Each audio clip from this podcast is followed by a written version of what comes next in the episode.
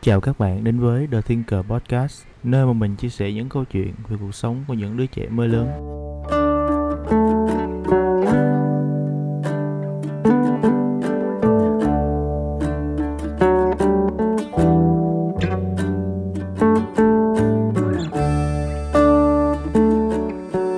Tuổi 18 là thời điểm mà mọi người ai ai cũng tưởng chừng mình đã lớn đúng không?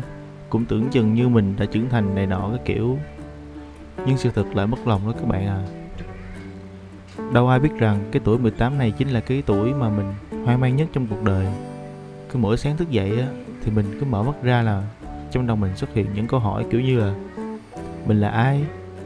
Tại sao mình đã sinh ra? Mình đã làm được gì rồi? Tin mình đi, đó là những câu hỏi mà bạn trẻ nào chắc chắn sẽ gặp phải khi đối mặt với cái gọi là tuổi trưởng thành và cũng tình cờ thôi mình là kinh cùng với một người bạn của mình nữa là Thành.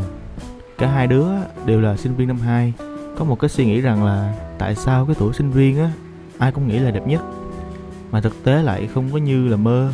Kiểu như là ngày ngày trong đầu mình toàn chìm đóng vào những câu hỏi, đi tìm bản thân, đi tìm bạn ngã cho chính mình.